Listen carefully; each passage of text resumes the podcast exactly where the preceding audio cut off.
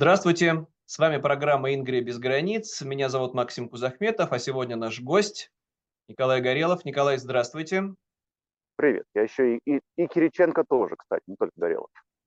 Сейчас тогда подробнее расскажете. Я вас представлю как человека-выходца из Калининграда, бывшего Кёнигсберга, из Восточной Пруссии. Нас с вами роднит желание распада существующей империи. А для начала хотелось бы познакомить наших слушателей с вами, потому что вы стали врагом нынешней имперской власти, нынешней диктатуры гораздо раньше, чем вот оживилась вся эта история с темой распада, написав преступную с точки зрения Кремля книгу. Можно тогда вот про эту часть, когда впервые вы столкнулись с этой системой кривосудия, будучи простым вот писателем и автором?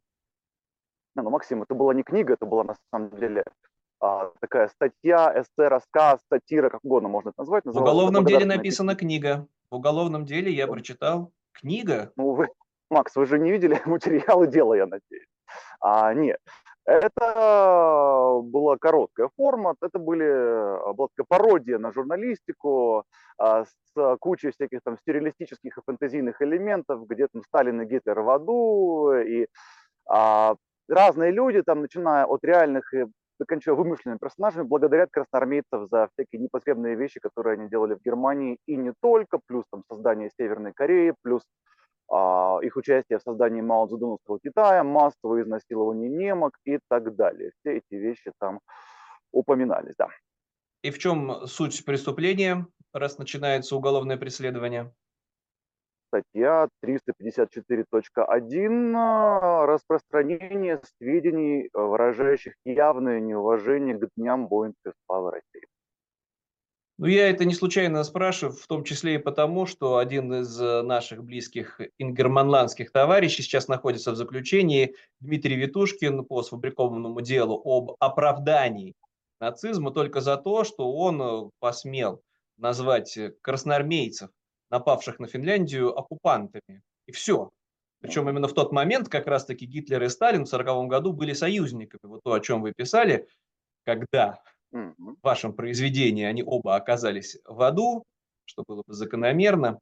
Ну и э, я так понимаю, что пока следствие велось, истекли сроки давности, да, и преследование было прекращено именно по вот этой статье. Ну, там, да, мне еще пытались всучить э, э, оскорбление чувств верующих, но как-то это постепенно заглохло. А по этой статье, да, по срокам давности э, было э, отменено, потому что там случился его величество ковид. Э, Следственный комитет был закрыт, а после этого уже э, срок давности в два года истек. Когда это было преступление, считалось малой тяжести. Сейчас после поправок Конституции это уже средней тяжести, там уже срок давности 6 лет был бы. Ну вот, э, да, еще э, пострадавшие верующие в Сталина, тоже очень актуальная тема. Конечно же, чьи еще чувства могут быть оскорблены, как не вот обожатели всего этого людоедства. Но тогда, соответственно, в развитии этой темы власть э, не угомонилась, и вот одно из последних событий, мы с вами были вместе на девятом форуме свободных народов пост России, и именно вас очень быстро в Москве можно сказать, по личному распоряжению главы Следственного комитета Бастрыкина признали такие преступником, в розыск объявили, насколько я понимаю. Ну, не только меня, еще и Артема Тарасова, который был... Ну, с ним мы будем, с ним будем отдельно беседовать. Да. Вот сейчас угу. про вас, как вот этот вот новый да. статус, как себя чувствуете? Не, ну что, я вообще злейший террорист, я не только а, пытался взорвать Тадж-Махал, я еще и лично убил Кеннеди. Что, Максим? Наверное, ну, давайте знали, тогда для тех, кто... Давайте для тех, кто, может быть, не совсем в курсе, из тех, кто нас смотрит, чуть подробнее, что же такое вот надо было сказать публично на этом форуме, чтобы в одночасье оказаться экстремистом в глазах Кремля? Ну, Моя точка зрения, в принципе, она за последнее время особо не менялась. Я считаю, что а, Россия – это главная проблема современного мира. А я считаю, что ее распад нужен не для того, чтобы кого-то осчастливить внутри нынешних границ России, а для того, чтобы она стала безопасной для окружающего мирового пространства и прежде всего для, эм, ну, скажем так, свободного цивилизованного мира. Но здесь вот любопытно детали. И откуда Бастрыкин смог об этом узнать? Потому что раньше, вот мы с вами тоже встречались на форумах, и мне попадались такие презрительные с ухмылочками упоминания, да вот там собрались какие-то маргиналы, которые никого не представляют, все это никому не нужно. А тут вдруг вот весь Следственный комитет оживился. Что ж такое? Я помню этих людей, приходят какие-то русскоязычные якобы журналисты, представляются угу. людьми из телеканала «Дружба ТВ». Вот что особенно невероятно. Но теперь понятно, с кем они дружат, раз э, материал с вами вроде бы не длинный, короткий, да еще же они попросили вроде бы, да, скажите по-немецки, потом все это выходит на НТВ, ну понятно, что раз по-немецки заговорил, то уже преступник, и вот за, получается, за эти слова, что Россия представляет угрозу всему миру, этого достаточно, чтобы стать преступником. Ну, они не просили на немецком, я сам просил, на каком языке им э, лучше, они сказали, что на немецком. Причем там один из них на каком-то немецком, ну, пусть и с акцентом, но говорил, я просто не понимаю, как эти люди вообще, ну, понятно, что они работают на Кремль, но туда смотрят польксполицай, или как сейчас, пардон, не польксполицай, это было ГДР, а бундесполицай, если они позволяют такого рода публике орудовать э, Германии. Да, действительно, удивительное дело, зато какой сразу резонанс получился. Ну, давайте тогда погружаться в эту тему, потому что мы регулярно рассказываем о своем регионе, об Ингерманланде, об Ингрии, о том, как мы мечтаем о независимости. А на самом деле многим кажется, что у вашего региона, Калининграда, Кёнигсберга, да, Калининградской области, бывшей Восточной Пруссии, шансов гораздо больше, потому что это уже анклав, окруженный двумя странами НАТО, не имеющий прямой связи с материнской Россией, который должен был бы первый отделиться и благополучно шагнуть в Европу. Что в этом деле тогда не так? Не, ну хорошо, положим, даже Калининградская область отделится, а, что, конечно, очень даже не исключено но просто куда и кому там шагать в Европу, когда там абсолютно вот типовое а, российское федерационное быдло живет, которое там процентов, ну, на те же самые 80, безусловно, поддерживает Путина, которое а, в 2014 году прямо вот ликовало не меньше, чем кто угодно еще от того, что Крым стал наш. А, не, я думаю, что без... А, то есть это могло бы быть, если бы там как-то население переучить или что-то еще. Но а, в нынешнем виде я считаю, что если этот регион отделится, что, кстати, не так уж и вероятно, то, конечно, к власти там придет какой-нибудь очередной черный полковник, который будет бороться с остатками германского наследия в лучшем случае. Но дело в том, что до 1945 года на этой территории проживали люди, немцы э, сотни лет там проживали, родившиеся, это была их родная земля, которые, я думаю, не на 80, а на 99% верили. Фюрера, верили в то, что они ведут праведную войну, там не было, понятное дело, никакого партизанского движения, никаких акций протеста, но и не могло быть. Те, кому повезло из них, ну, потому что в основном там тех, кто выжил, уже депортировали, но тем, кому довелось стать беженцем, перебраться в Германию, потом проходили процедуры люстрации, процедуры денацификации, все это затянулось на многие годы, и теперь Германия вполне себе демократическая страна. Вот, Вам-то это прекрасно известно. Так почему да. же этот сценарий не может быть реализован в том числе и вот в этом анклаве в бывшей Восточной Пруссии для тех, кто не понимает, кто ослеплен Первым каналом, тем более, что технологии известны? Не, Максим, вот вынужден здесь э, высказать решительное несогласие с вами. А, вот это, эта аналогия, она делается регулярно между Германией и между современной Россией. На самом деле разница гигантская и абсолютно там такой ров, что его просто не перепрыгнуть, а, целый каньон, потому что, а, во-первых, а, Германия имела опыт демократии. Там была Веймарская республика до того, как начался а, Третий Рейх. Это во-первых. А во-вторых, а, у России абсолютно другой культурный бэкграунд. Германия – это страна Западной Европы, там были успешные революции, а, там, опять же, был тот же самый Веймар. В конце концов, Германия всегда была культурной частью Западной Европы, а Россия – это совершенно другой бэкграунд. Это, во-первых, православие. То есть это византийское культурное наследие, которое пришло вместе с православной церковью. Это ужас. И еще мы имеем к тому же это, об этом я, кстати, говорил тогда на девятом форуме. Мы имеем еще и а, историю с Ордой, естественно, которая вообще превратила все в полное говно. А, и мы имеем, кстати, еще и там Чечню, Дагестан, Ингушетию, все эти мусульманские республики, которые тоталитарны по своему мировоззрению, как и любые, в принципе, исламские страны. Поэтому э, сделать из всего этого э, конфетку не получится. А что касается лично конкретно Калининградской области, то там этнический состав, опять же, русские, э, украинцы, белорусы, там нет, естественно, никаких уже немцев, население там по большей части э, имеет, опять же, если даже не, не активно верующее, имеет православный бэкграунд, и это все будет сказываться долго-долго-долго. Ну, тем не менее, но вот то, что вы упомянули, да, противоречия между регионами России, какие-то сугубо мусульманские, какие-то православные, это как раз-таки все и, и есть мощнейший стимул для распада, потому что между этими регионами нет ничего общего. Другое дело, какое будущее. Но ведь у нас на глазах распался Советский Союз сравнительно недавно, и образовались очень разные республики. В той же Балтии, по соседству с Восточной Пруссией, появилась демократическая Литва, а да, в Средней Азии действительно тоталитарное, дремучее средневековое государство э, Туркмении. Ну что ж поделать, но зато у балтийских стран больше шансов, ну вот они и в НАТО вступили, более высокий уровень жизни, соответственно, так и у Калининграда, получается, у Кёнигсберга больше шансов. Потому что Латвия, Литва и Эстония не являются в своей истории православными странами.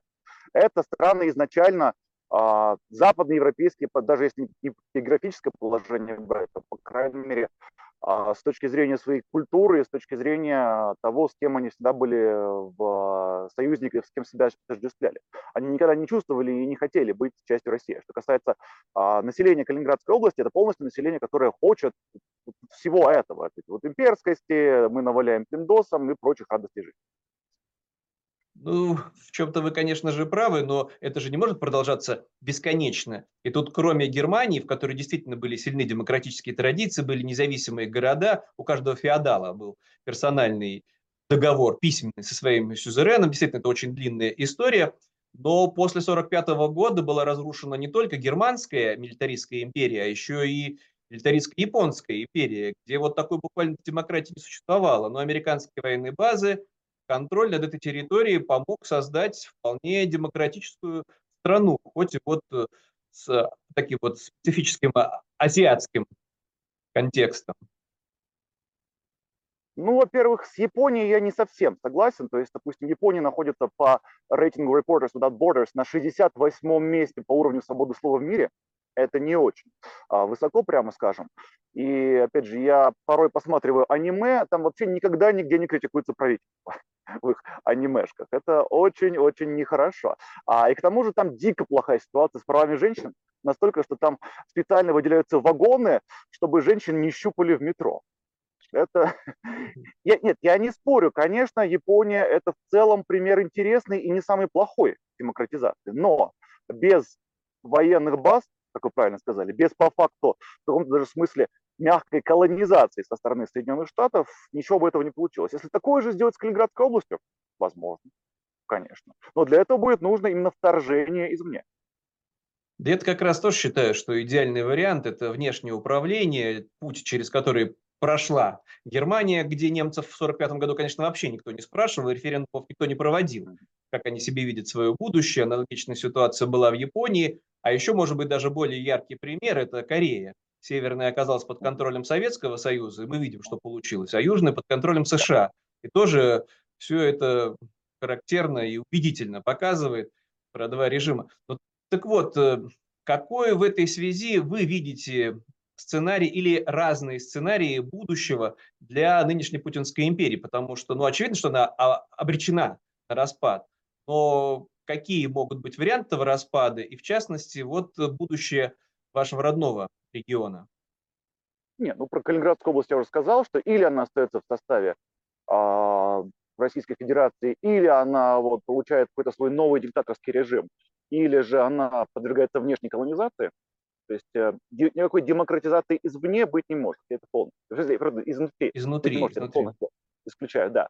А что касается всего э, Рейха, то я бы не стал так уж сразу говорить, что он обречен, по крайней мере, на быстрый распад. Рано или поздно конец. А, но, к сожалению, вот эти уже почти два года войны показали, что Путин а, и его а, идиоты вполне могут э, адаптировать экономику под военные нужды. Они научились продавать э, свою нефть за рубеж через всякие фирмы прокладки в Апотпанты. То есть там эта нефть типа индонезийская западными странами, а на самом деле она, естественно, из России, и там Индонезия получает за это пеню. Так что, скажем так, для того, чтобы реально развалить Россию, нужно, чтобы усилия были гораздо более четкие и сфокусированные. И я думаю, что, конечно, развал всего этого не приведет к тому, что все будет классно, круто и все будут счастливы. Более того, я думаю, что подавляющее большинство территорий, которые образуются после такого развала, будут, конечно, диктаторскими и деспотическими. Может быть, лучше много маленьких диктатур, чем одна огромная, которая угрожает всему миру, шантажирует его, нападает на такую немаленькую страну, как Украина. И маленькие диктатуры будут послабее. Но вот опять про ваш родной регион. Просто я слышал точку зрения от москвичей, такую очень любопытную, что его географическое расположение таково, что Западу придется так или иначе вмешаться в эту ситуацию, а как бы хорошо там уже заранее купить квартиру, иметь какую-нибудь недвижимость, чтобы, ну, пометить территорию, как-то деликатно сказать, и вы, наверное, тоже в курсе, сколько там построено элитной недвижимости буквально вот за последние годы, на всякий случай, чтобы было с собственниками. То есть это не инвестиционные проекты на будущее, а такие вполне реалистичные. То есть кто-то, может быть, в Кремле чувствует, может быть, даже кто-то из соратников Бастрыкина готовит себе такой запасной аэродром на всякий случай, не желая оставаться в диктаторской какой-нибудь полу, даже республикой, наверное, будет сложно назвать, полуазиатской какой-то стране. Хочется-то поближе в Европу. Детей своих они все время туда пристраивают. Ну, если нас сейчас смотрят сотрудники Следственного комитета, сотрудники администрации президента, а, не знаю, там люди из Кремля, я скажу вам, ребята, так, покупайте там квартиры. Я очень надеюсь, что к моменту э, очень уже скорому их разбомбят. Ну, это тоже один из сценариев, что если уж придется вмешиваться, то да, это будет драматическая история, похожая на судьбу Германии 45 года, когда Берлин пришлось брать штурмом, Москву брать штурмом, а потом все равно вводить внешнее управление, делить страну на части и заниматься денацификацией, ну, в нашем случае, дерошизацией. Ну, ну я, конечно, получается... совершенно, э, Макс, Макс, sorry, что перебиваю, совершенно не считаю, что советская оккупационная зона была денацифицирована или что-то там еще. Там она была просто превращена в фашизм другого типа. Ну, про ГДР, да, отдельно будем говорить. Ну, было три зоны главных. Э, в Западной Германии, французской, британской, американской. Поначалу они очень серьезно отличались. Потом они объединились, да и то только из-за того, что приходилось противостоять э, возрождающемуся опять советскому империализму. И в Берлине была отдельная ситуация, но тем не менее демократии удалось э, отстоять, а денацификация там проводилась э, по-разному. И это был длинный путь, но вот э, оккупационные власти оценивали вот это излечение сроком примерно в 20-25 лет, пока новое поколение не выросло с новыми учебниками, с новыми учителями, потому что старое было практически неизлечимо. Как вы оцениваете тогда этот срок дорожизации для наших с вами соотечественников? Да, 100-200 лет, может быть. Ну, то есть а, вопрос в том, как это делать. Потому что это тоже было в моей речи на форуме в Берлине. Нужно у русских а, забрать все, что входит в понятие русскости как таковой. Потому что для того, чтобы россияне поняли, что они делают все неправильно, нужно, чтобы они, они избавились от этого чванского чувство национальной гордости, которое у них, а, возможно, даже сильнее, чем было у немцев тогда. Но и опять же, немцам было гораздо проще это делать. У них была традиция демократии, у них а, была а, все-таки связь, и вообще они были частью Западной Европы. Что касается России, Россия – это рейх всегда, рейх везде и рейх бесконечный э, навеки.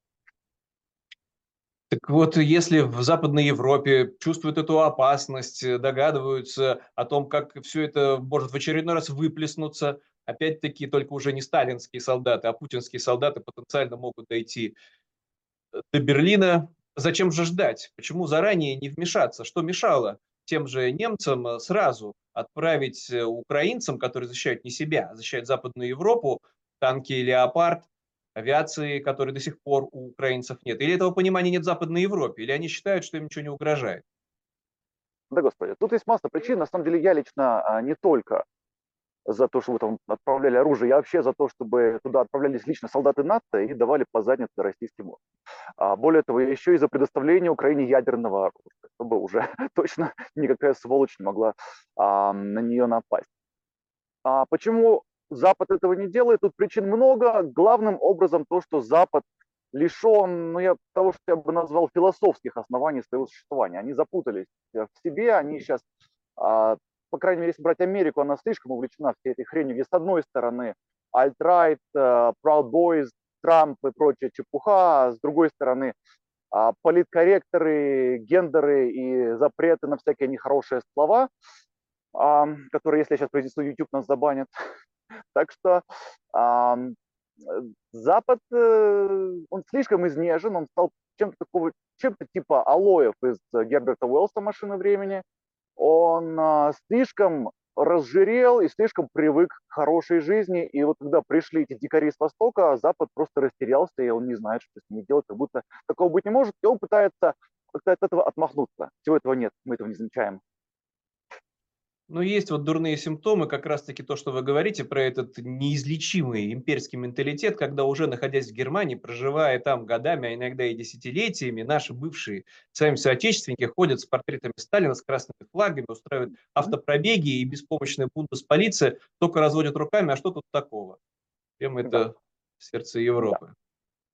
К сожалению, это есть, да. То есть, естественно, самое популярное место для этого это памятник советским солдатам в Берлине, который давно пора уже будет снести к чертовой ну, может быть, это и станет на каком-то этапе таким вот ярким рубежом, после которого Запад освободится. Но давайте тогда завершать сегодняшнюю программу. У нас по традиции все-таки мы стараемся, чтобы прозвучали какие-то оптимистические слова, несмотря на ваши пессимистические прогнозы. Но, тем не менее, про какой-нибудь из сценариев все-таки в надежде на получудо, чтобы Минон реализовался поскорее и гуманный, какой? Ну, во всяком случае, для вашего родного региона. Нет, я тут не делаю разницы, для меня рейх это рейх. А гуманный и хороший сценарий только один, это опять же НАТО вступает в войну, Путин, скорее всего, поджимает хвост, никаким ядерным оружием не пользуется, и все, внешняя оккупация, денацификация а, и переучивание россиян а, и обучение их тому, как жить в современном цивилизованном мире. Ну, я в целом поддерживаю эти идеи. Надеюсь, что именно так все и будет, и, и должно быть масштабного кровопролития, Поэтому лучше бы, конечно, Не, оно, оно будет, вот оно будет обязательно. Вот, вот, пардон, Макс, без этого никак. Ну ладно, все-таки будем надеяться, что не масштабные, были распады вполне гуманные, в том числе и в истории Западной Европы, Чехии и Словакии мирно вполне распались, Швеция и Норвегия. Советский Союз по-разному, но в целом тоже достаточно бескровный. Хотелось бы, чтобы этот сценарий повторился только уже с вот, нынешней вот, российской... Вот, вы, вынужден, опять же, вмешаться. Ну, какой Советский Союз бескровный? Ну, бескровный. Ну, там и, и а, Литва, а, Вильнюс. И, это минимальные, и, это, были, это была кровь минимальная кровь, но в Эстонии ни один человек не погиб, Украина бескровна, Белоруссия бескровна, поэтому были конфликты, это правда, наследие империи, но в целом вот коллапса такого э, случилось страшно, не произошло. И рейх никуда Даже не заметили. Ну, к сожалению. Ну хорошо, давайте тогда на этом прощаться. Еще раз напомню, у нас в гостях был Николай Горелов, признанный совсем недавно российскими властями экстремистом-преступником. Он же Кириченко. Да, он же Кириченко за неправильные mm-hmm. речи. И тогда до встречи в следующем выпуске программы «Ингрия без границ». Николай, до свидания. Пока.